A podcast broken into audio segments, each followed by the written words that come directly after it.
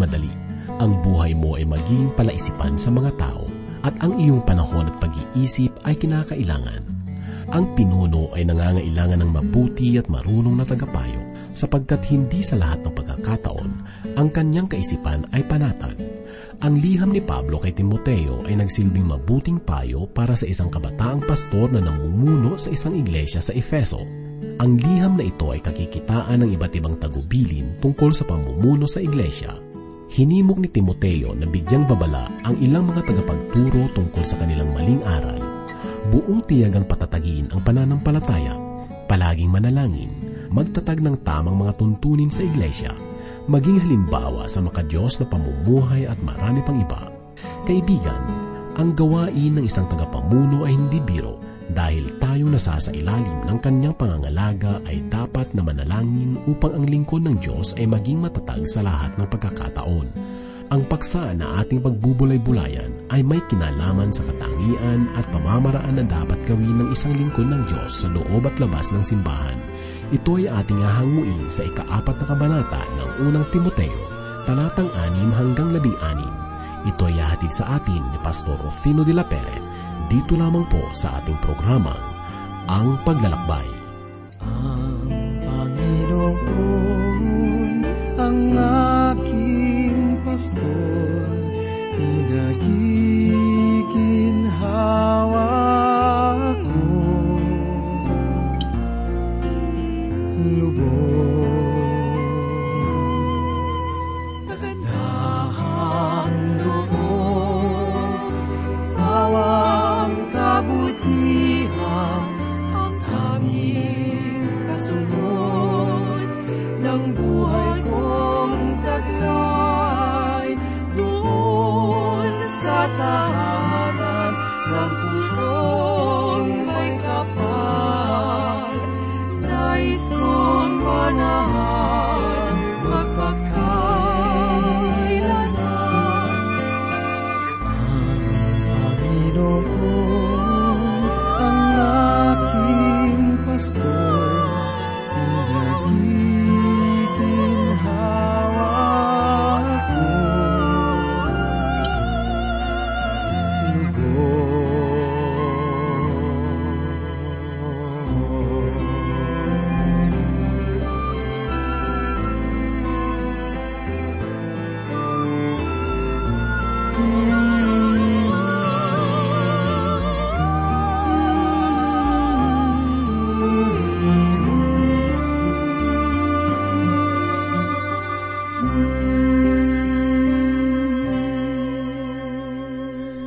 sa oras na ito ay pagpapatuloy po natin ang ating pagbubulay dito sa unang liham ni Apostol Pablo kay Timoteo at hahanguin po natin sa ikaapat na kabanata, talatang anim hanggang labing anim.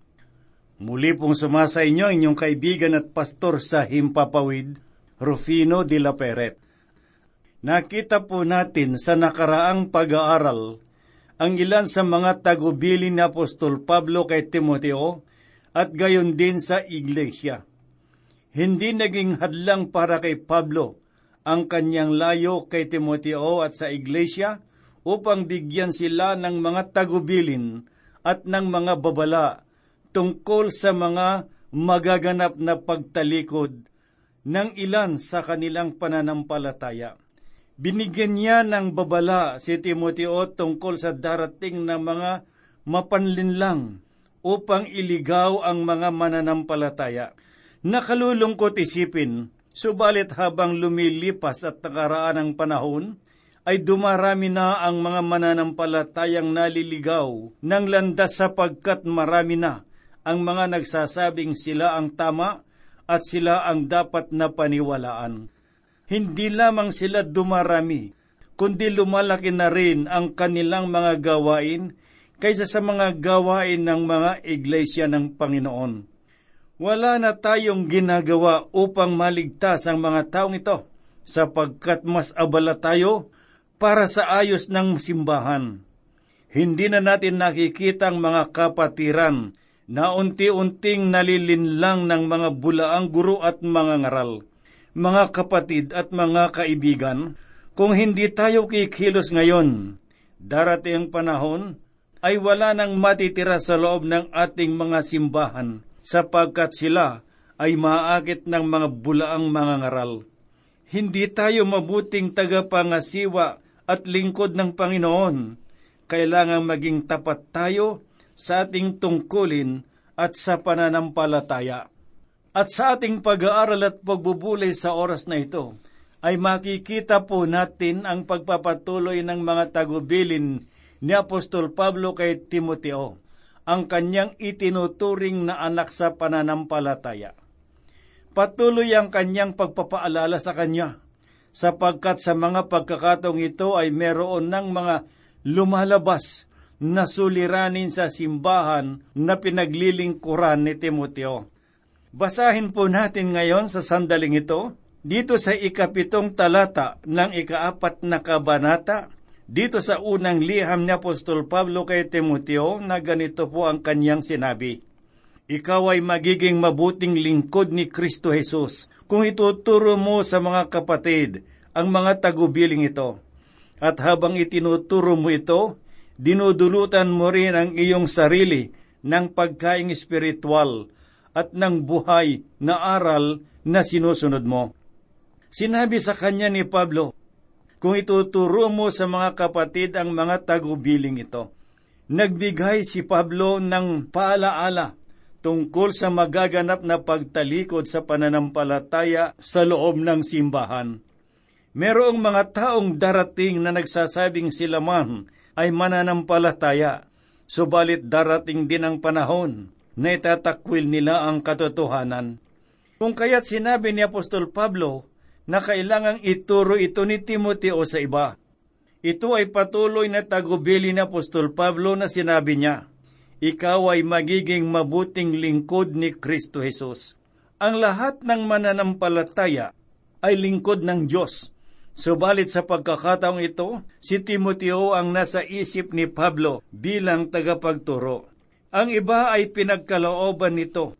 Subalit, tayong lahat ay lingkod ng Diyos, sapagkat sinabi niya, at habang itinuturo mo ito, dinudulutan mo rin ang iyong sarili ng pagkaing espiritual at ng buhay na aral na sinusunod mo. Sa ganitong pamamaraan, lumalago ang isang mananampalataya sa salita ng Diyos. Hindi dapat na ituon lamang natin ang ating panahon at lakas sa mga bagay na material. Ang kailangan nating bigyan ng pansin ay ang pagbabago ng ating pananampalataya sa pamamagitan ng pagtuturo ng tamang mga katuruan at paniniwala. Sa ikapitong talata ay ganito po ang sinabi, "Huwag mong pag-aksayahan ng panahon ang mga alamat na walang kabuluhan, sa halip magsanay ka sa kabanalan."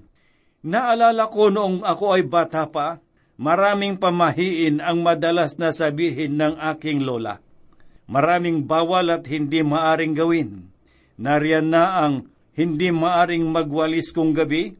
Bawal daw ang magtapon ng mainit na tubig sa labas ng bahay kung gabi na. Baka raw may tamaan na mga bagay na hindi nakikita at iba pang mga kasabihan at pamahiin. At kung minsan ay tunay na kakaiba ang ibig sabihin ng mga kasabihang ito.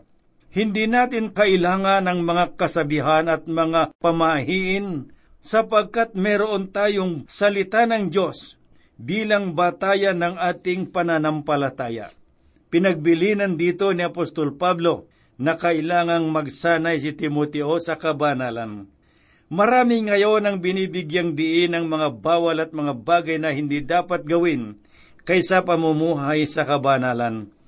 Kung minsan ay natatakot tayo sa salitang kabanalan, sapagkat mahirap isuko ang ating mga nakagawian ng mga pamumuhay. Meron akong mga narinig na nagsasabi na kailangan lang daw ay bawasan ang mga kasalanan at hindi lahat ay aalisin at maaring gumawa ng kaunti lamang. Mga kaibigan, kung tayo ay mananampalataya, kailangan nating itong panindigan. Walang kalahating Kristiyano. Kung kay Kristo tayo, mamuhay tayo sa kanyang pamamaraan at hindi ng pamamaraan ng sanglibutan. Dito sa ikawalong talata ng kabanatang apat, ng unang Timoteo ay ganito po naman ang sinasabi, may mapakikinabangan sa pagsasanay ng katawan, ngunit higit ang pakinabang ang pagsasanay sa kabanalan, sapagkat may pangako, hindi lamang sa buhay na ito, kundi maging sa buhay na darating. Merong mga nagsasabi na minamalit daw ni Apostol Pablo ang pagsasanay ng katawan. Tatlong taon si Pablo sa Epeso, na kung saan ay doon nagaganap ang malalaking mga paligsahan. Ginamit din niyang halimbawa ang mga manlalaro upang iugnay sa paglalakbay at pamumuhay ng mga mananampalataya. Ganito po ang makikita natin sa aklat ng unang Korinto, ikasyam na kabanata talatang dalawampu't apat hanggang dalawampu't pito. Alam ninyo na kasali sa takbuhan ay tumatakbong lahat, ngunit isa lamang ang nagkakamit ng gantimpala. Kaya pagbutihin ninyo ang pagtakbo upang kamtan ninyo ang gantimpala. Lahat ng manlalarong nagsasanay ay nagpipigil sa sarili sa lahat ng bagay upang makamit ang karangalan na pansamantala lamang, ngunit ang karangalan na hinahangad natin ay panghabang buhay at panghabang panahon. Kaya ako'y tumatakbo patungo sa isang tiyak na hangganan, at hindi ako sumusuntok sa hangin.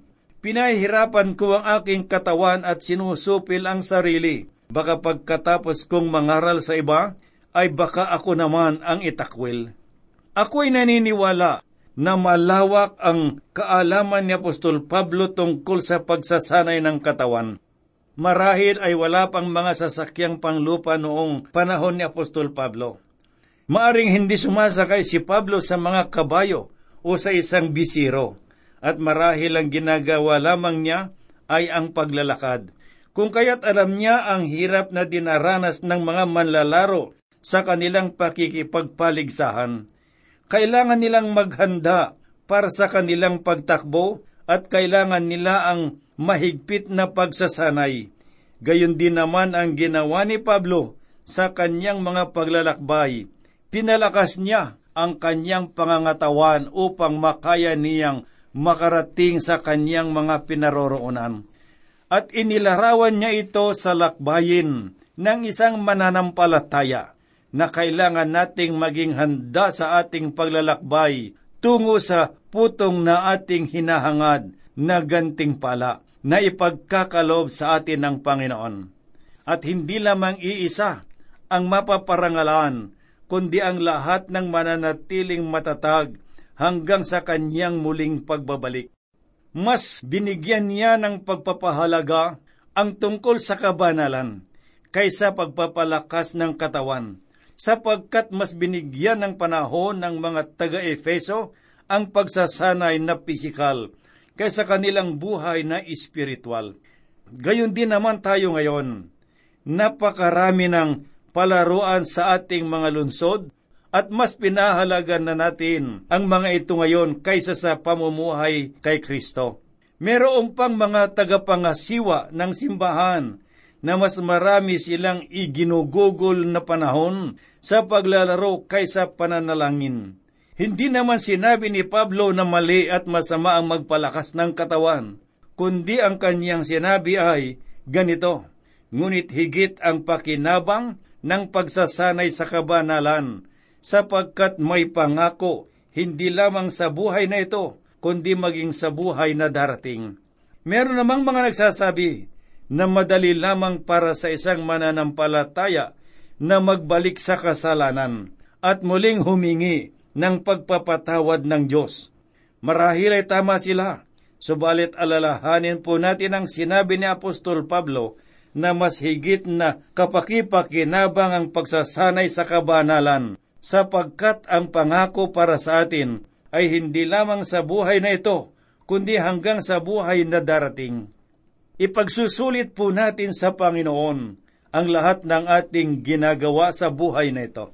Ang pisikal ay hanggang sa buhay lamang na ito, subalit ang kabanalan ay madadala natin sa walang hanggang buhay. Ngayon ay tunghayan naman po natin ang sinabi ni Apostol Pablo kay Timoteo dito sa ikasyam na talata ng kabanatang apat. Totoo ang kasabihang ito at dapat paniwalaan. Mas binigyang pansin ni Apostol Pablo ang sinabi niya sa nakaraang talata. Kung ito ay totoo sa panahon ni Pablo, ito ay kailangan din nating gawin ngayon at hanggang sa panahon pangdarating. Sa ikasampung talata ay ganito po naman ang nasusulat. Dahil dito, tayo ay nagsisikap at nagpapagal sapagkat umaasa tayo sa Diyos ang tagapagligtas ng lahat, lalo na ng mga sumasampalataya. Sinabi ni Pablo, dahil dito, tayo'y nagsisikap at nagpapagal. Patuloy po ang paalala ni Pablo kay Timoteo na sinabi niya, Diyos ang tagapagligtas ng lahat. Sinabi pa ni Pablo, lalo na sa mga sumasampalataya, maaring siya ang tagapagligtas ng lahat, subalit maari mo rin siyang tanggihan kung nais mo. Nais ko pang magbigay ng isang halimbawa sa bagay na ito. Araw-araw ay merong mga lumilipad na eroplano patungo sa iba't ibang lugar at maari akong sumakay sa isa sa mga sasakyang ito. Ang tangi ko lang gagawin ay kumuha ng tiket at sumakay sa eroplano. Ang eroplanong ito ay para sa lahat ng nais sumakay, subalit maari ko ring tanggihan ang sumakay sa eroplanong iyan. Si Kristo ang tagapagligtas ng lahat, subalit ang sasampalataya lamang sa Kanya ang magkakamit ng kaligtasan. Basahin naman po natin ngayon ang sinasabi dito sa talatang labing isa at labing dalawa. Sinabi po ni Pablo, iturumo't ipatupad ang lahat ng ito. Huwag mong bidigyang daan na hamakin ka, ninuman, dahil sa iyong kabataan. Sa halip, pagsikapan mong maging huwara ng mga sumasampalataya sa pananalita, ugali, pag-ibig, pananampalataya at kabanalan. Sinabi po ni Pablo kay Timoteo na huwag mong bibigyang daan na hamakin kaninuman dahil sa iyong kabataan. Alam ni Apostol Pablo na merong mga tao sa simbahan ang magsasabi tungkol kay Timoteo na siya ay bata pa at wala pang gaanong nalalaman at karanasan. Maaring meron pang ibang mga magsasabi na hindi pa niya nalalaman, subalit pinagsabihan siya ni Pablo na huwag bigyang daan na hamakin ninuman ang iyong pagiging kabataan. Ang sabi pa po ni Apostol Pablo kay Timoteo, pagsikapan mong maging huwaran ng mga sumasampalataya. Ano kaya ang mga gagawin ni Timoteo upang hindi hamakin ninuman ang kanyang pagiging kabataan? Walang masama kung maraming bagay ang hindi naunawa ng isang kabataan. Ang mahalaga ay ang maging halimbawa siya sa mga taong nakakakita sa kanya. Hindi mahalaga ang edad. Ang mahalaga ay ang maging halimbawa at huwaran ang pananampalataya. Sinabi ni Pablo ang mga bagay na kailangang maging halimbawa si Timoteo. Halimbawa ay sinabi niya, sa pananalita, sa pag-uugali, sa pag-ibig, sa pananampalataya at sa kabanalan. Ito ang limang bagay sa buhay ng mga mananampalataya na dapat maging huwaran. Kung minsan ay nakakalimutan natin ang mga bagay na ito, hindi lamang ito para sa mga kabataan. Ito ay para rin sa mga matatanda. Huwag po nating bigyang daan ang may makikitang kasiraan sa ating pamumuhay bilang isang mananampalataya. Dito sa talatang labing tatlo'y ganito po ang sinasabi, iyukol mo ang iyong panahon sa pagbabasa ng kasulatan sa madla, sa pangangaral at pagtuturo hanggang sa ako ay dumating. Kinakailangang ipangaral at ituro ng mga lingkod ng Diyos ang mga salita ng Panginoon upang magkaroon ng kaalaman at malaman nila ang katotohanan. Kailangang ituro ang salita ng Diyos upang maunawaan ng lahat ng mga mananampalataya ang salita ng Diyos at matupad ang kanyang layunin ng kaligtasan sa sangkatauhan. Hindi lamang ito para sa mga mananampalataya, kundi para din sa mga tagapaglingkod. Lumalago rin ang mga tagapaglingkod sa pamamagitan ng pag-aaral at pagbabasa ng banal na kasulatan, at kailangan naman niyang turuan ng iba. Merong paglago sa simbahan ng mga pastor na lumalago din sa salita ng Diyos. Ang pinakadakilang bagay na nasabi tungkol kay D L Moody ay nagmula sa kanyang kapitbahay. Ang sinabi niya, tuwing umuuwi siya, malalaman mong lumago siya sa Panginoon. Kaibigan, mas malago ka ba sa iyong pamumuhay espiritual ngayon kaysa pamumuhay mo noon? Lumalago ka ba sa biyaya at sa kaalaman tungkol kay Kristo? Ang tanging paraan upang ikaw ay lumago ay sa pamamagitan lamang ng pagbabasa at pag-aaral at pagpapatutuo tungkol sa salita ng Diyos. Dito sa talatang labing apat ay ganito po ang sinasabi, huwag mong pabayaan ang ipinagkaloob sa iyo ng Espiritu Santo, ayon sa inihula nung ipatong sa iyo ng matatanda sa iglesia ang kanilang mga kamay. Sinabi po kay Timoteo, huwag mong pababayaan ang ipinagkaloob sa iyo ng Espiritu Santo. Nagbibigay ng mga kaloob ang Espiritu ng Diyos sa bawat mananampalataya. At si Timoteo ay merong mga kaloob sa kanya na kailangan niyang gamitin. Sang-ayon sa sinabi ni Pablo, ayon sa inihula. Nakita ni Pablo kung ano ang dapat gawin ng kabataang ito. Sinabi niya, noong ipatong sa iyo ng matatanda sa iglesia ang kanilang mga kamay. Ang kahulugan lamang ng pagpapatong ng kamay ay bahagi na sila sa gawain.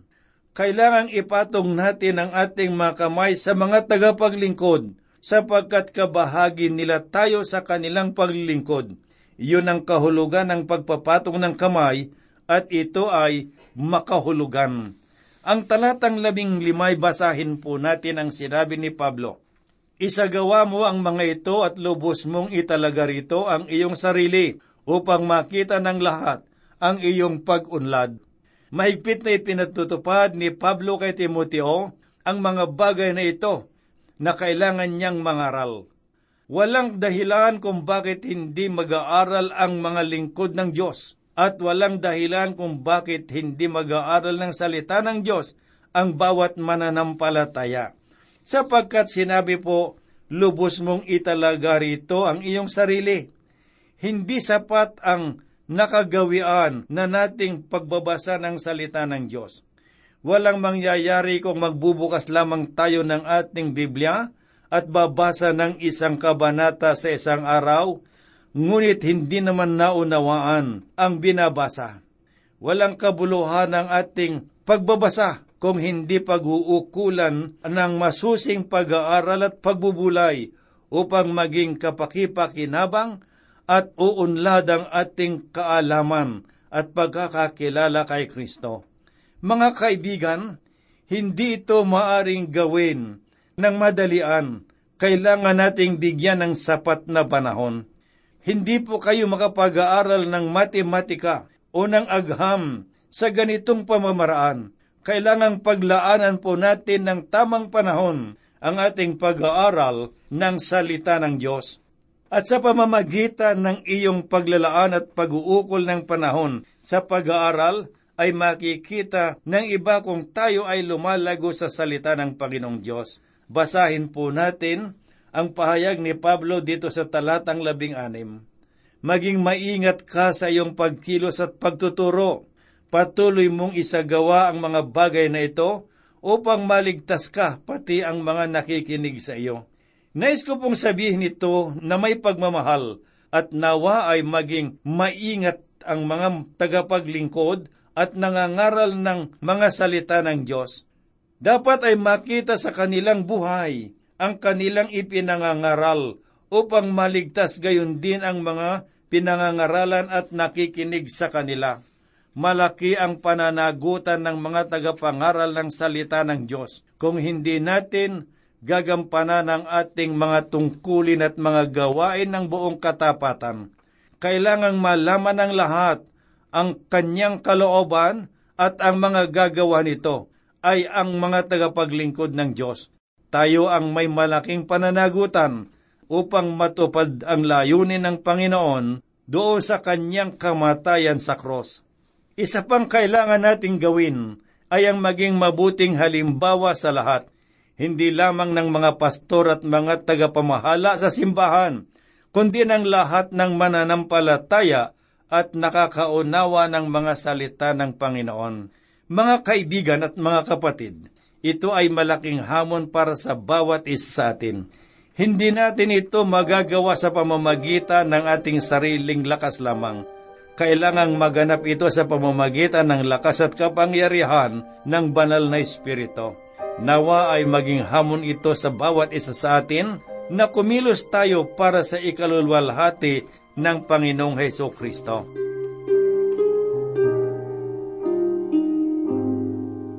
Tayo po ay manalangin. Maibigin at mapagpalang Diyos, minsan pa kami po ay dumudulog sa iyo. Pinupuri ka namin at pinasasalamatan sa iyong mga salita, Panginoon, na aming napagbubulayan sa araw at gabi. Salamat sa iyo, Panginoong Diyos, sapagkat patuloy mo kaming ginagabayan. Dalangin po namin ang patuloy na pagdaloy ng mga pagpapala sa buhay ng iyong mga lingkod na nakikinig ng iyong salita sa oras na ito at sa anuman na kanilang kalagayan at mga pangangailangan. Dalangin ko po, Panginoong Diyos, na higit mong padaluyin ang iyong biyaya sa kanilang mga buhay upang mapagtagumpayan nila, Panginoon, ang lahat ng mga pagsubok na dumarating sa kanila. Kami po'y umaasa at nananalig na ang lahat ay iyong gagawin sapagkat hinihiling po namin sa banal na pangalan ng aming Panginoong Hesukristo. Amen. Kulang ang